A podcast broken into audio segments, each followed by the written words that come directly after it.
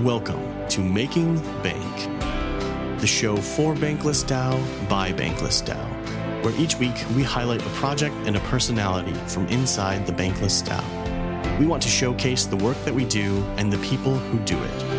This is our story as we journey to become more bankless. If you want to learn more about what it is that we do, then just keep listening. We hope you enjoy today's episode of Making Bank. Hi, I'm Droste, and welcome to another episode of Making Bank. Today's guest is Jaris James. Jaris joined Bankless DAO at the beginning of December 2021. He first got into crypto early last year and spends much of his time researching new projects and networking with other crypto enthusiasts. He is involved with a number of projects and guilds within Bankless DAO, and he's heavily involved in DAOlationships, and he is the outreach lead for the Governator project. He is also involved with several other DAOs. He is an operator at Wildfire DAO and a growth advisor at Node Star DAO. Welcome, Jaris. It's a delight to have you on Making Bank. Yeah, I'm really excited to be here. Been listening to a few Making Bank pods, and I'm thrilled to have my own episode. That's great. You're involved in quite a few things here. Man, uh, the way I first got introduced to you is when you first started hosting AMAs in the Discord. But maybe before we jump into that, you had mentioned, and we had chatted a little bit about your interest in research. That's really how you came into the DAO, where you already had maybe some background in research, or what brought you into this space in the first place? What kind of tickled your interest there? I don't have any formal background in research. The way that I got into crypto, the world of investing really was through Wall Street bets and the notorious short squeeze at GME. That's what brought me into this space. Like I, I took some financial courses at the University of Bridgeport. Around 2018, I took a first year seminar business as an elective in my junior year. And uh, me and the professor, we had a good relationship. I, I excelled in that class, even though it was an elective. I, my focus wasn't necessarily on becoming an investor one day, but that was the first time I was exposed to looking at stock options. And it was just it was really cool but i figured that i didn't have enough money at the time to really to really join the market to really get into trading. I figured i wanted to be an entrepreneur start my own business and then eventually invest. But then a few years later in 2021 i'm scrolling through the channels I'm just scrolling through, just watching TV. I'm just flipping through the channels, and I see Bloomberg is talking about GameStop. I'm like, let me see what they're talking about, and they're talking about the short squeeze. They mentioning the whole situation with Reddit and Wall Street Bets. And this at this time, this is the first time I've heard of Wall Street Bets. And they mentioned how the stock price went from roughly four dollars to around four hundred dollars. So I was like, well, you don't have to be a mathematician to know that's a huge return, right? That's a hundred X. And then I was like, okay, don't need a whole lot of money like I think to actually capitalize on this situation. So I waited for GameStop to draw back. I waited for a pullback. That was the first time I ever purchased a stock which was in February 2020. I wanted to buy it initially when GameStop reached like $100, but with a centralized exchange, it, it takes a few days for your bank account and everything to be integrated with the website. And I use Webull, by the way, that was the app I downloaded. And uh, after those three days passed to have my bank account added to the platform, the price was actually $49. So I was able to get in at a much better price. So I got some GME, and then that's when I subscribed to the Wall Street Bets Reddit and saw that they were talking about AMC next. So I got in at AMC at $9. And then as I was exposed to these volatile assets, I wanted more exposure. So my first time I purchased a stock, the price skyrocketed once again after that. So my first experience was a moonshot. My very first experience in investing was a moonshot. So I, I was like, I heard of crypto, but I didn't know much about it in 2021. And then I came across a video of a Bankless. It was Bankless. It was David Hoffman, Ryan Sean Adams, and they were interviewing Mark Cuban I didn't know who Bankless was, but the reason why I clicked the video is because I'm familiar with Mark Cuban. When I was studying to be an entrepreneur, he was somebody that I really looked up to, and I learned a lot just by watching his documentaries. But it was really cool to see him speaking with David and Ryan about uh, decentralization, NFTs. Uh, yeah, the whole conversation was pretty much around NFTs, and then that's what really made me want to stay in crypto. So I pretty much stopped dealing with stocks at that time and focused fully on crypto and subscribed to the um, newsletter. And then yeah, that that's what led me down the rabbit hole. And then it was just I was just focused 100% on crypto ever since that my first time watching Bankless. I always like to ask people you know, what their entry was and what their point of view is because we all come at this from a different background and different entry point. And I, when you first started talking and talking about Reddit and Wall Street bets and all that whole thing with GameStop in that last year, I remember that too. And I wouldn't say I'm an expert or anything, but it's not something I would typically get involved in, to be perfectly honest, because it was super super speculative and trying to play the volatility is a dangerous thing to do. I just wanted to point that out because the show is not financial advice. We are not financial advisors. This is just giving a little bit of background on how you came into this space. Anyway, it's interesting that you mentioned the Mark Cuban episode of Bankless because that is one of those first episodes that I had started listening to and that is actually between Mark Cuban and then they had one of the, I believe the one of the SEC commissioner Hester Peirce, Hester Peirce. She came on as well, and I'm like, wow, they're getting these heavy hitters on this show, and then that, that added credibility for me. But I wanted to get back to you had started out checking out the GameStop thing, and then those wild swings and Wall Street bets that was in the news, probably late first quarter, 2021. And that's really more just riding a wave as opposed to doing any research. And then mm-hmm. what's interesting to me is you shifted your attention and your approach, right? And you yep. started digging into things pretty deeply to really understand why things are happening, what's going on with these price movements, what are the assets I'm actually looking at? Do they have value? And what kind of approach do I want to take in this space? Do I want to ride the roller coaster or am I looking for some kind of a longer term thesis that drives my decision making? Is that a fair way to characterize your journey a little bit or am I overlaying my own thesis on top of that? I would say that is fair. Yeah, because when I first got into investing, yeah, wasn't really too much fundamental analysis involved sentiment analysis, yes, because I was checking out what's going on on Reddit, seeing what the communities are saying about these very, very speculative, high risk trades, these high risk assets.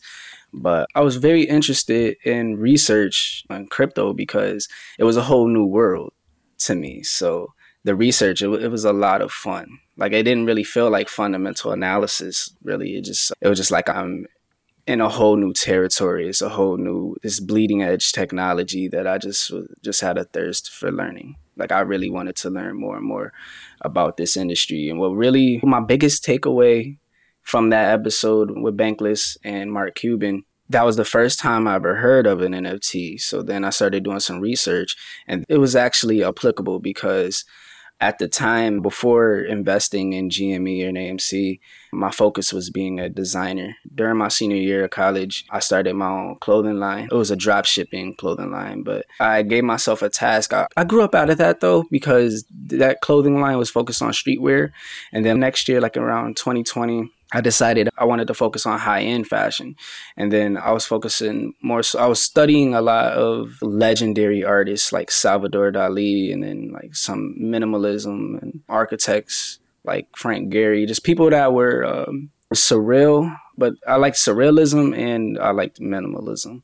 Like I looked at fashion as art. So anyway, like to wrap this up, I gave myself a challenge of creating my own typeface. I wanted to have a typeface that um, I wanted it to be minimal, so I, I wanted the brand to just say Jaris James and I just wanted my own font face, yeah, my own typeface. Nice. So I started researching like how to create a font, and it took a much longer than I expected. I thought I'd be done in like a week. It ended up taking four months to create this typeface. it's very technical. It's called leading and kerning, and that's like the actual space in between letters and like how the letters is structured. So I, I, made all of my characters, but then when you actually type them out, they was like smashed together. If you put like a bracket and then like a letter clashed with it, like L's yeah. and stuff like that, will smash together. So I had to like it was it's very a combination uh, of math and art.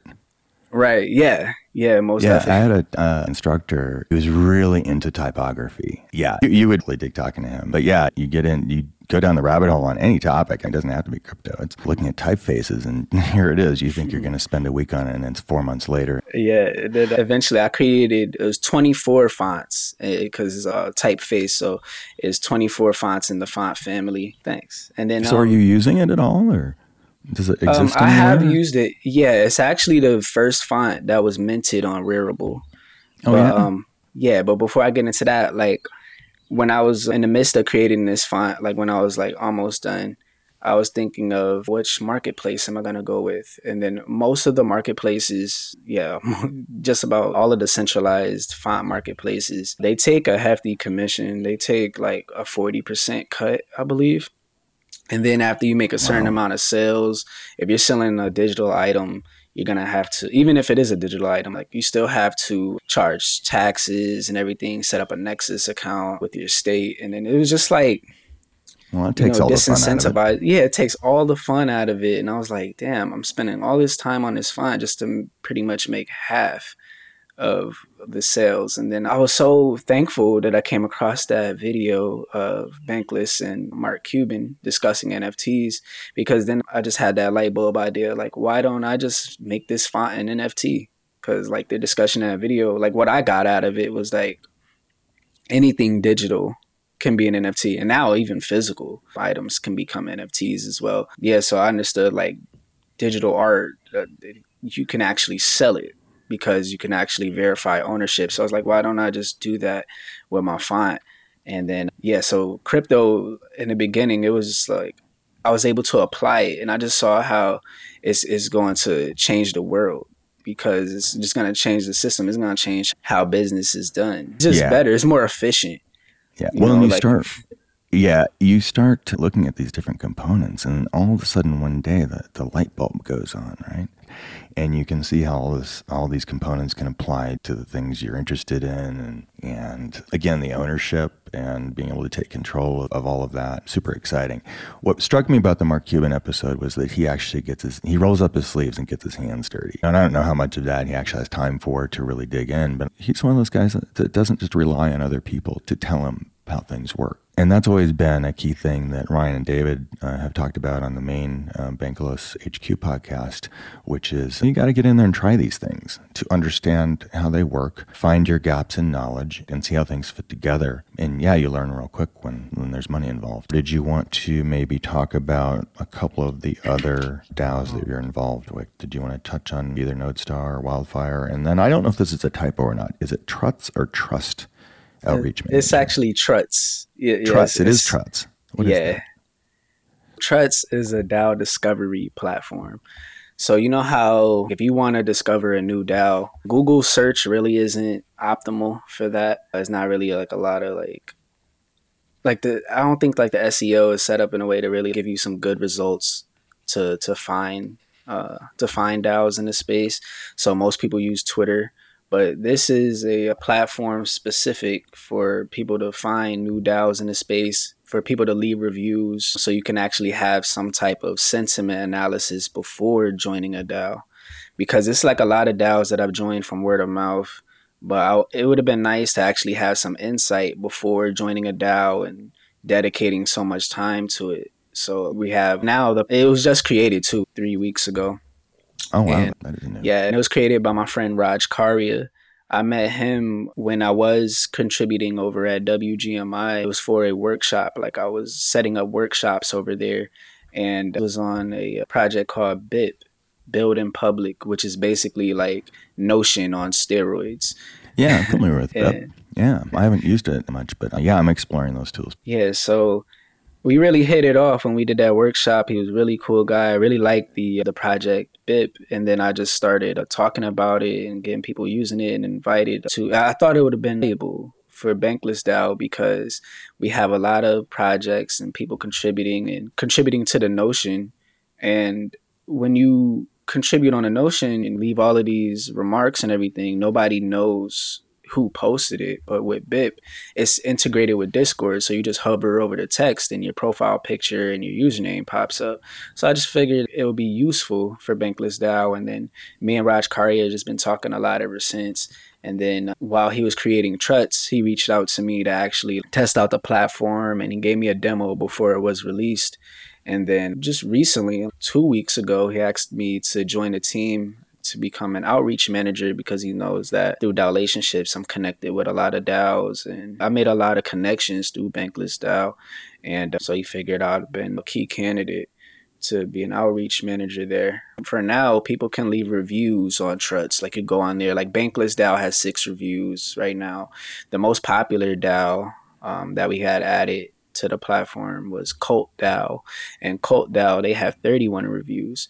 But anyway, the way I see it is Truts is going to be the place to go when you want to discover a new DAO. And not only that, but it gets some more interesting metrics about a DAO and get some insight to their community health. And there's some more that's going to be added, but I can't give out too much alpha because some stuff that we're working on. I get it. Mm-hmm. But this is already some alpha here. Yeah. So yeah, that's a that's a fresh project, and there's I know there's some other DAO discovery mm-hmm. platforms out there, and they're all competing for the best use cases and stuff. But yeah, that sounds really really interesting. That kind of ties in. It seems like there's a lot of overlap, which is great with the work that you're doing. They seem like yeah. they have a lot to do with each other, and that kind of leads me to I was looking at Wildfire DAO a bit and just the quick summary of what this is it is a meta governance initiative to connect and align community members from across the ecosystem, creating new squads to tackle token design, governance, coordination problems in an open and collaborative manner. So that's a mouthful again, but those are some topics that are really top of mind if you are in DAO space. So between that, this DAO discovery, and then the work that you're doing with DAO relationships, I think we want to dig into DAO relationships in more detail on another episode. Salman, Salman needs a job, would love to get into a deeper conversation with you about that because I believe he's been involved quite a bit with DAO relationships as well. And yeah, so I think yes. that'd be a good opportunity for you guys to do a deeper dive on that. But in a broader sense, to me, my first impression, second and third impression of you have been that you are a deeply thoughtful person and that you are a relationship man. You just are out there building relationships everywhere. And to me, that is super important in this space, any space really. And I think between DAO relationships and maybe explaining just a top line what DAO relationships is and what the purpose there is. I don't know if the AMAs came first or the DAO relationship role or your involvement there came first. Do you want to maybe yeah. touch on those pieces a bit? For sure. Yeah. What you mentioned at the top of this is like a lot of the work that I do is overlapped and it's definitely by intent. The space is very interesting in that it's very easy to get involved in multiple projects but I didn't want to wear too many hats or multiple hats. I really wanted to do one thing, and that's outreach. So even though I contribute to various DAOs, I do, I, I have one role, and that one role is outreach. And um, I would say that mindset was really formed when I did join DAOlationships. Relationships wasn't the first guild that I joined within Bankless DAO, though it was research. I joined there because I felt like the research guild was the easiest way for me to get acclimated to the DAO because everybody needs to do research. I could have joined design because that was my background, but I wanted to actually focus on finance. I gave myself an ultimatum in August when I actually learned how to trade. I said, I can either become the best trader I can be or the best designer I can be. So I decided I'm going to focus on trading and really understand finance and really understand this uh, crypto industry. But anyway, jumping back into giving you some more insight into relationships. So when I first joined Research Guild and my first task was a, a, survey that was created by Saul Thorin. It was a DAO compensation survey. That was like one of the first tasks I had while I joined Bankless DAO. That was a task given to the Research Guild. And I had to reach out to people from different DAOs and get them to fill out this survey. But while doing that, I had to find all of these. And mind you, that like the DAO space was brand new to me at the time. I didn't know of much DAOs other than Bankless DAO and Constitution DAO because of their headlines and stuff that they were doing. Made me want to join a DAO. With Constitution DAO wanted to to buy the U.S. Constitution. Yeah, yeah. buy the U.S. Constitution. Yeah, that, that was huge. I really. And then they were outbid. Yeah, isn't that what happened? Yeah, they yeah. was outbid. But um, just the fact that they were able uh, didn't they raise like 40 million dollars or something us dollars? Yeah 47 million in like four days. Four days. And i was like wow this dao space is, is going to be huge. I just thought how that was really cool that a lot of people could get together. It kind of reminded me of Wall Street Bets in a way, like that whole vibe a little bit, because it's just the community getting together to do something epic. So that's what really ultimately brought me into the DAO space. Yeah, so while I was doing that outreach for Research Guild, getting people to fill out these surveys, now I'm finding out all of these DAOs that exist and it was it was fun. It was fun, and I had to rely on Twitter to do that. I was finding these different DAOs and connecting with people and co-founders, and I'm talking to people. Like I, I knew, like I entered a new level in my life when I started just doing that first task, and then I did some research on what other guilds are in Bankless DAO that I figured that I could be of service to especially that had coordinate rounds. so I was looking at all of the different guilds and I figured relationships seemed interesting. I didn't understand what it was all about. It was a new word for me. I get it as like DAOs and building relationships. I think we invented it, didn't we? Yeah, we invented it. Yeah, I, that was invented that by Bankless invented that term. Bankless DAO. Yeah, I believe Bankless DAO invented it, and I believe the person that created it was Coach Viking. Yes, it was Coach Coach yeah, so Viking. Big shout outs to Coach Viking for creating that guild. Thank you, man.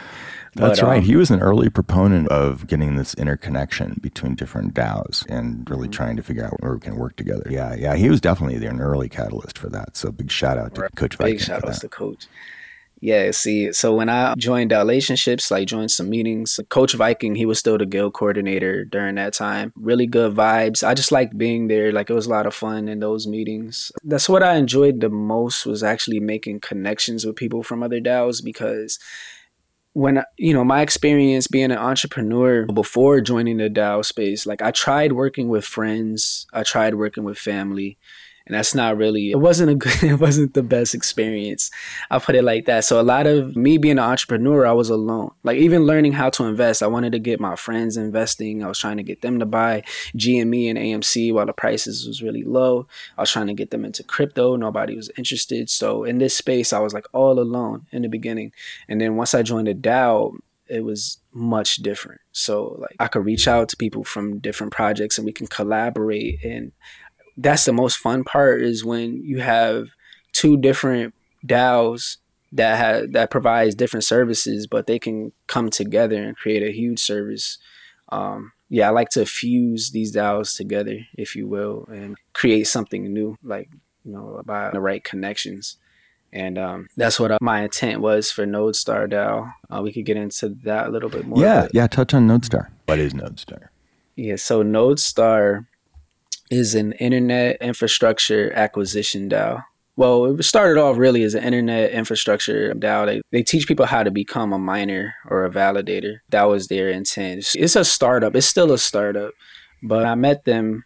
They mentioned that it was their banner was like, "What if you can own the web?" It was like, have you ever thought about owning the internet? Let's decentralize the internet. They mentioned that in their bio about decentralizing the internet. I was, first, I was thinking, well, what does that look like? How is that possible? Then I started talking. Well, how did it happen? I followed them back, and then some of their tweets, like they, they made some tweets about one day like acquiring data centers and i just thought that was i thought that was really cool if a dao could pull that off and we joked like in that tweet that they made about possibly owning a data center, like a large one. We joked around at acquiring AT&T one day. Mm-hmm. But anyway, I just thought it was a cool project. Like they have a really cool mission of let's actually decentralize the internet and, and letting internet access be something that's determined by a DAO instead of just certain monopolies really. That would caught my interest is that it was so disruptive and then the way we formed a relationship there was initially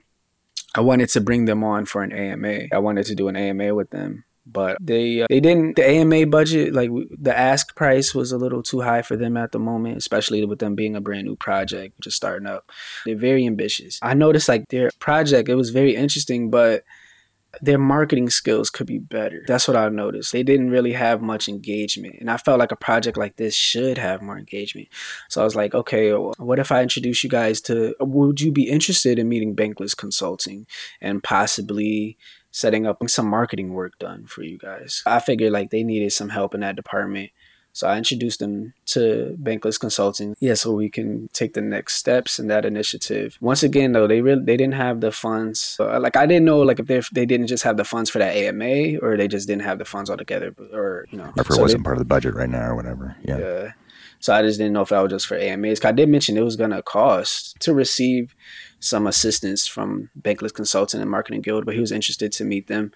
And uh, yeah, so I made that introduction. But I noticed an opportunity for me to become more involved with Node Star when I noticed that they, they couldn't afford a lot of these services was that I'll just start writing grants for them because I began writing grants for Crypto Sapiens, the podcast that spun out of Bankless DAO. And since I had experience writing a few grants, did you write I, the uh, grant for Crypto Sapiens? Yeah. Oh, yeah, okay. yeah, because they got funded grant. this. They got some funding this round, this last year, Yeah. fourteen, I believe. I was so happy we got accepted for the GR14. We were supposed to be on GR13 because Humpty and I, uh, Humpty, the founder and the host of Crypto Sapiens, yeah, we weren't very very active on GitHub, so they looked at us as a possible like a Sybil attack. Yeah, they, yeah, we didn't get the first round, and we had to file a complaint. And so they looked at it, and it, they knew it was a solid project. They responded, but they just mentioned that they was just concerned because neither one of us was active on GitHub. Sure. most no, I get that. I totally get that. I've a, I've had a GitHub account for quite some time, but I didn't even remember I had one. And then I, I actually created another one and, you know, for this that ties in with everything I do here. But I'm not a developer, so I'm not going to do pull requests unless I'm editing a document. In documentation, I'm not writing code. If you're relying on somebody's GitHub pull request, well, a lot of us would be excluded from this space. And Right. actually, that kind of brings me to something you mentioned earlier about, and this is not anything a knock against organizations that have some holes in their staffing. I think in especially in, in especially in computer stuff and internet web and, and crypto especially, it's a highly technical space and it's a lot of developers and engineering types. Right. And but you got to get the word out and you have to build relationships you have to explain it in non-technical terms to people you have to give them use cases you have to build you have to do storytelling to explain why this is important and what it's useful for and all of that and so mm, people like you people like me who may not and for me i'll just fall on my own sword i kind of have a broad brushstroke view of the space but you know if you ask me to write solidity code well mm-hmm. don't wait for that yeah, it's, yeah. Obviously, I feel you. yeah, yeah. I don't know any. I don't know any solidity either.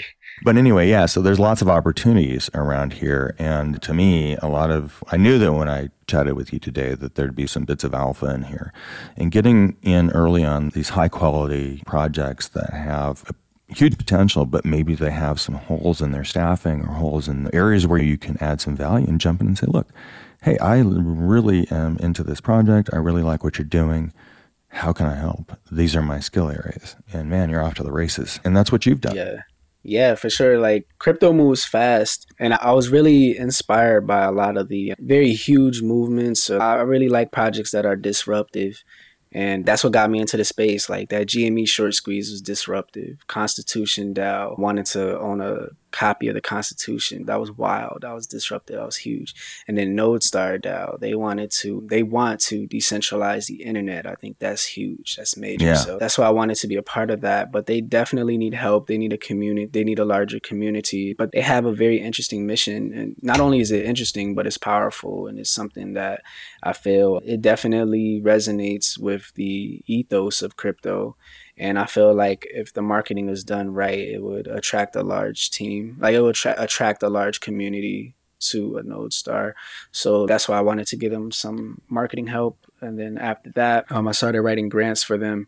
And then the founder noticed, like, I, yeah, I wrote that grant, and then I introduced him to my friend Ra- Raj Karia, once again, the founder of Truts, and then he's also a uh, core contributor of BIP. But yeah, so Raj Karia, he is also somebody that contributes to many DAOs. And one of them at the time was Questbook, and they help people get grant funding through Polygon. So since he was already my point of contact, I was already friends with him, introduced him to the founding team of Node Star. This was before I was on the team. I introduced them, and then, yeah, he gave us the source for us to fill out a Polygon grant.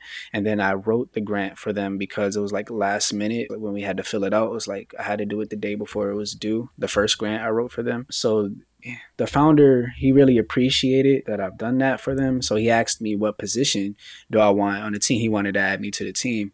So I was like, add me as an advisor.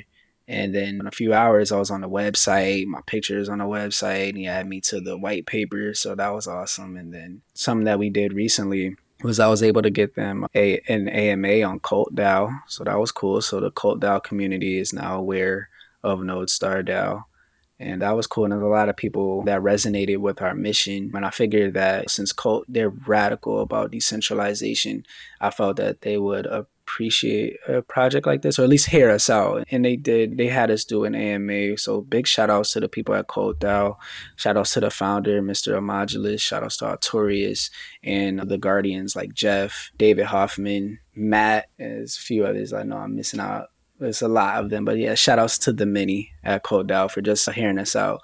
We didn't receive grant funding from Cult DAO, but we received a lot of love and some exposure. So yeah, once again, I just want to shout them out. And yeah, Node Star DAO, we're very ambitious. We plan on setting up a Moloch DAO sub DAO, which is basically it's going to be a, an SPV, right? A special purpose vehicle, and it's going to be set up as a Moloch DAO so people can have the option to rage quit if they want. This DAO is going to be used to acquire a data center in the near future. At least that's the goal is to All pull right. that off one day. But in order to pull this off, we're going to need a strong community. We need more eyeballs on the project. And this is Node Star that we're talking about Node Star wanting to yes, this is Node Star. Yeah. To, And then that's what tied me into like what really made me want to make connections. I saw with Node Star DAO, it would make sense if they was to partner with Akash. I don't know if you're familiar with the Akash network. Oh, just a name. I didn't even know if it was pronounced Akash or Akash. That's, that's how uninformed I am. Yeah, I used to pronounce it Akash too. Yeah, until I was corrected a few times. But yeah, it's Akash. It's a decentralized network. It's a uh, decentralized cloud. That's what it is. And most of crypto right now, even though we talk about DeFi and decentralization, most of crypto is actually hosted on Amazon Web Services. So yeah, I was going to say it's on AWS.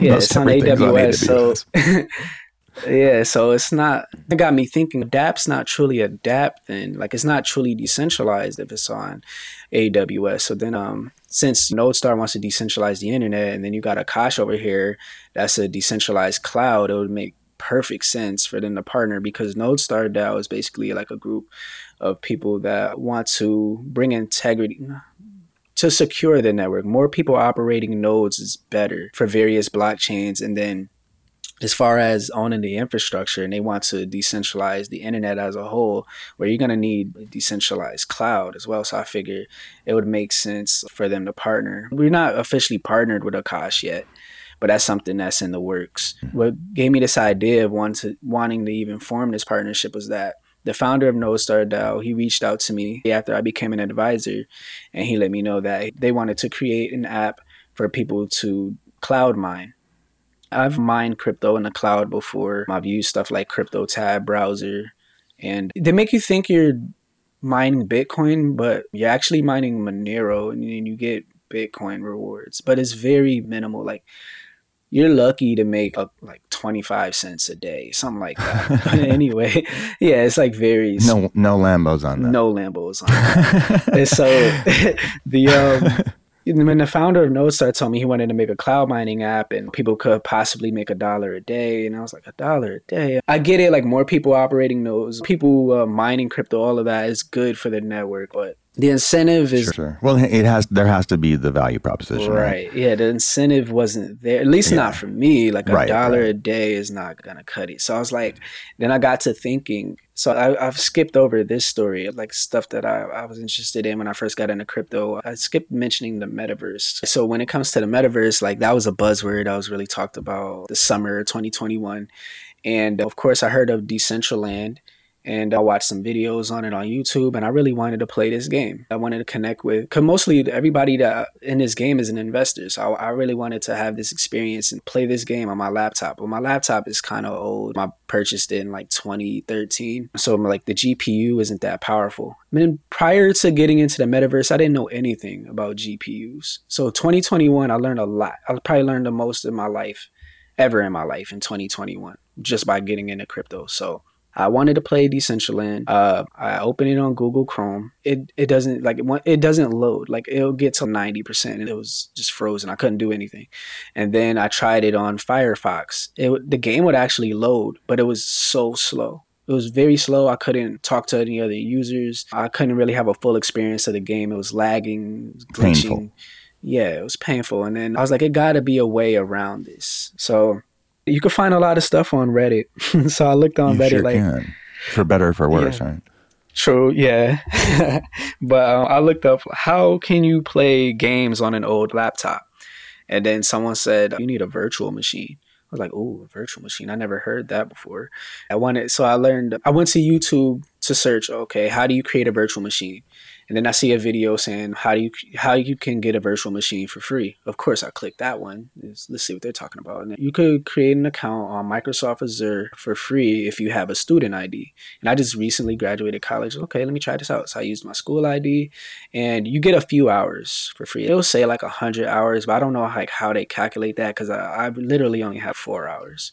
Yeah, and Microsoft um, Azure is the competitor to AWS, and they have these virtual environments. A lot of people don't know about it if they're not in that space. But yeah, as a student, you get access to tons of tools if you want to mess around with that and then compute time on Azure. Yeah, so I was able to spin up a, a virtual machine for free. For, at least I had a few hours to enjoy it.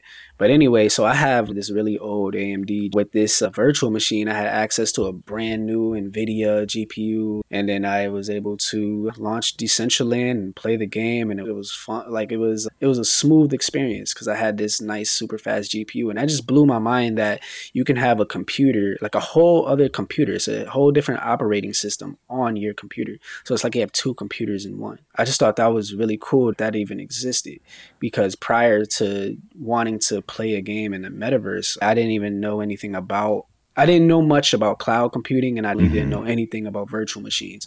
And then yeah. to go back into Node Star, when he mentioned that he wants to create an app for people to cloud mine, I said, how about people could do that with a virtual machine? Because my laptop's not going to yield much with this old GPU doing proof of work mining.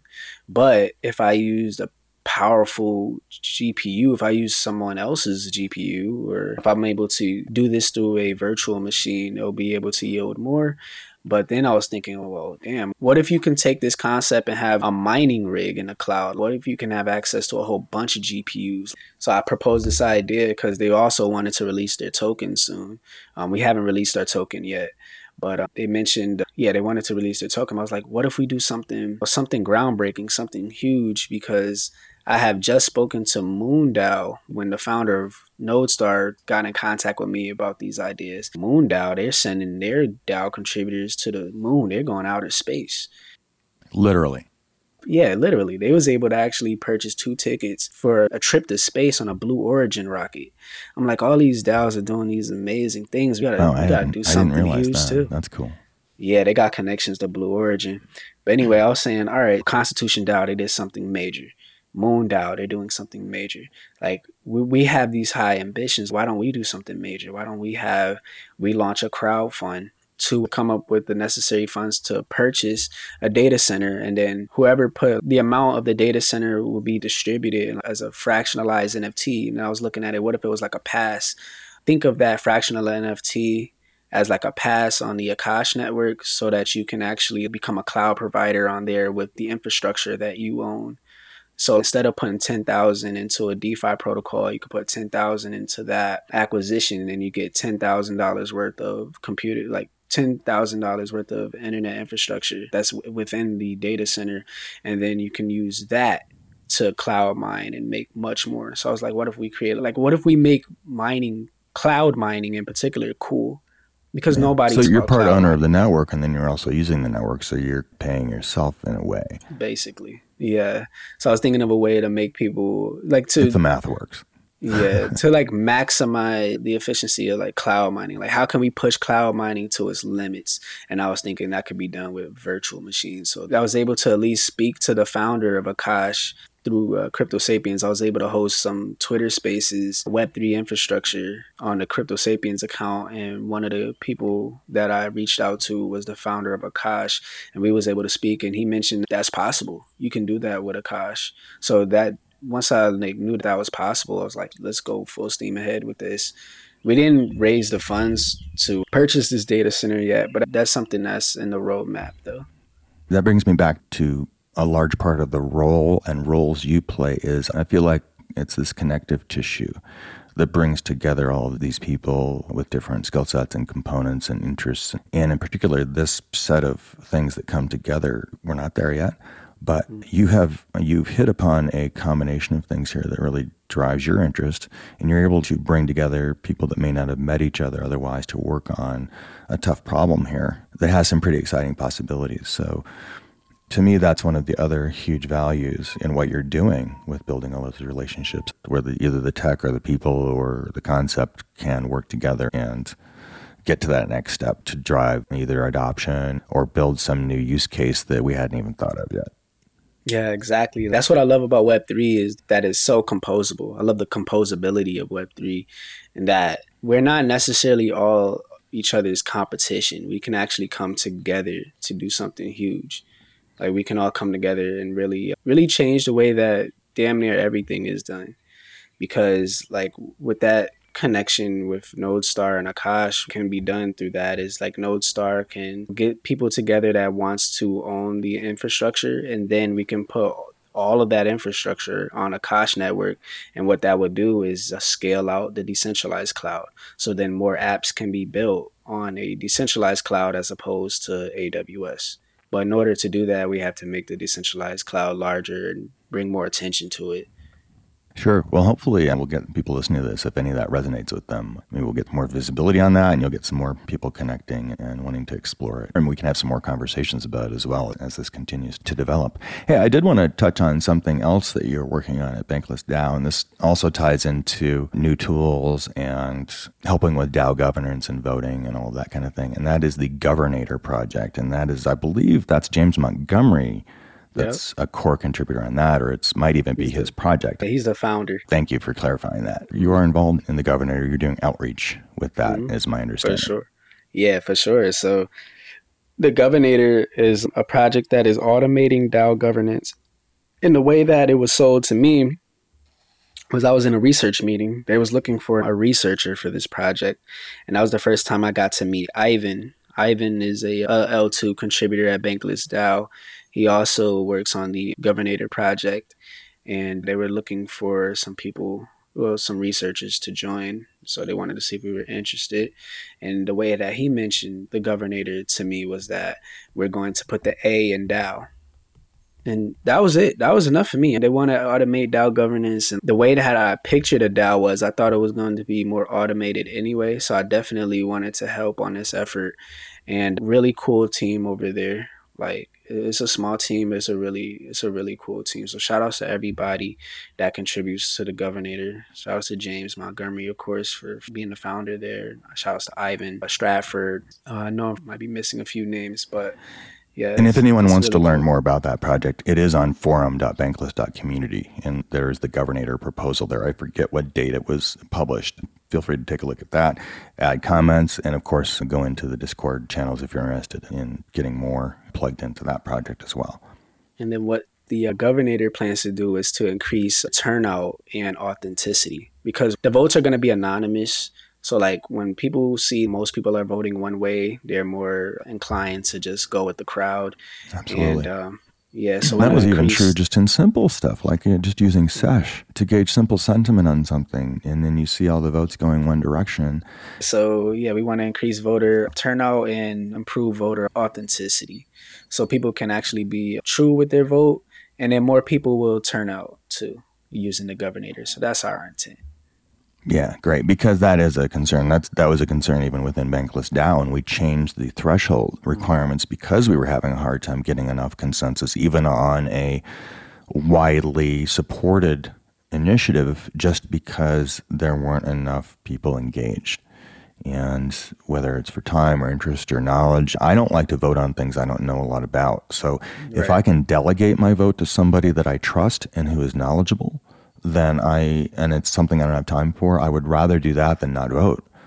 and yeah, enabling that, increasing the participation. I think that if we can do that in this space, maybe we can do it in real life with addressing maybe voter apathy in that space. So anyway, that's right, that's, that's exciting. Topic. Yeah. Yeah. All right. This has been quite a wide ranging conversation. Man, we could dig into any of these topics and have a whole episode on it. And so, uh, was there anything before we wrap this? We did cover a lot. If there's something that maybe we didn't touch on that you wanted to make sure we cover, yeah, one thing. Yeah, one thing I would like to highlight is that I just recently created an engagement group in which I call the Kliq. And what we do is we boost each other's engagement metrics. Our focus is Twitter primarily right now. Um, we're a Telegram group right now, but very soon we're going to have our own Discord server and each channel is going to be niche specific and it's all going to be a token gated. You're going to need a reputation based nft to get access to these specific channels and each channel is just for engaging with people's twitter's accounts that that falls within a certain niche. We can all boost our engagement metrics and help each other grow and scale out in this space. It's much easier to land deals and to make connections when your engagement looks right on twitter. That's important yeah, and it's a lot of interesting people in this group. Uh, Droste are one of them, but we got people that's our founders of various projects in the space. Uh, you're either a founder or a core contributor of a, a solid project in Web3. That's how you can join. So right now you can just hit me up. You can DM me on Twitter, twitter.com slash James. Yeah, just reach out to me and see if you're a good fit to be in the Kliq um, so that we can yeah boost each other's uh, Twitter likes for now, and then uh, yeah just support each other as we grow on Web three.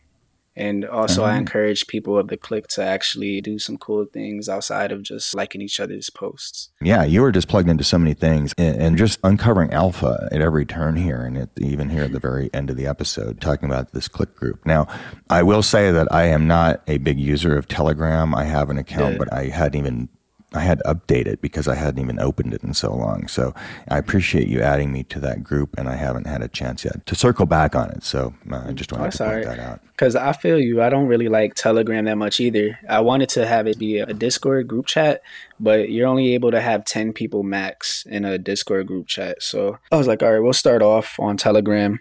But soon we're gonna have a Discord server with some really nice NFTs. And then the NFTs, right? Like they're gonna be it's, it's all game theory so people are gonna be rewarded if they're engaged more. And then the people that don't engage they'll be punished. So like the people that don't engage you can't take their nft away from them but they'll lose their access to the channel. So we want to make sure everyone is keep the, the Kliq keep the group with high engagement. So that's something to look out for but it's going to be really cool. These nfts are going to look really nice and what's your pass to be a Kliq member and a lot of uh, strategic partnerships will be formed here too. Every connection that I made, like all of the people that really stand out to me in this space, like I have them all in the Kliq, and it's just gonna grow. Like the goal, like we're only about forty members strong now, but the goal when we scale to a Discord server is to have ten thousand members max, and it's gonna be like a huge marketing machine. I'm going to have to dig more into that. This has been really great, and I know we'll be chatting a lot more, and we're probably going to have multiple people chatting with you because there's so many different projects here. It's really fun stuff. This is a lot of fun though. Like we could do a whole lot of these.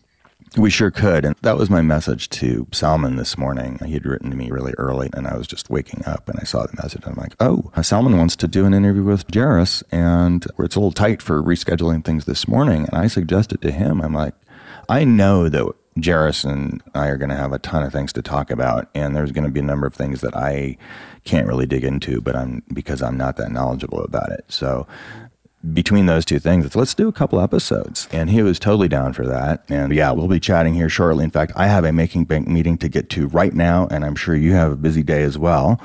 And so, again, thanks very much for coming on Making Bank and updating us on all the projects you're involved in, all the people you're connecting with. Of course. Thank you for having me on. It was a pleasure. And yeah, looking forward to being on the show a few more times because we didn't even talk about Wildfire DAO yet. So we're going to mention that in a, a future episode. But yeah, once again, thank you for having me on, man. Great vibes and definitely looking forward to speaking on Making Bank once more. Great. Thanks a lot, Jaris. And that's a wrap. Thanks for listening. This has been Making Bank, a production of Bankless DAO. If you'd like to learn more about Bankless DAO, please visit bankless.community on the web for more information and how to get started. And of course, if you like what we're doing, please like, subscribe, and follow on your favorite podcast platform.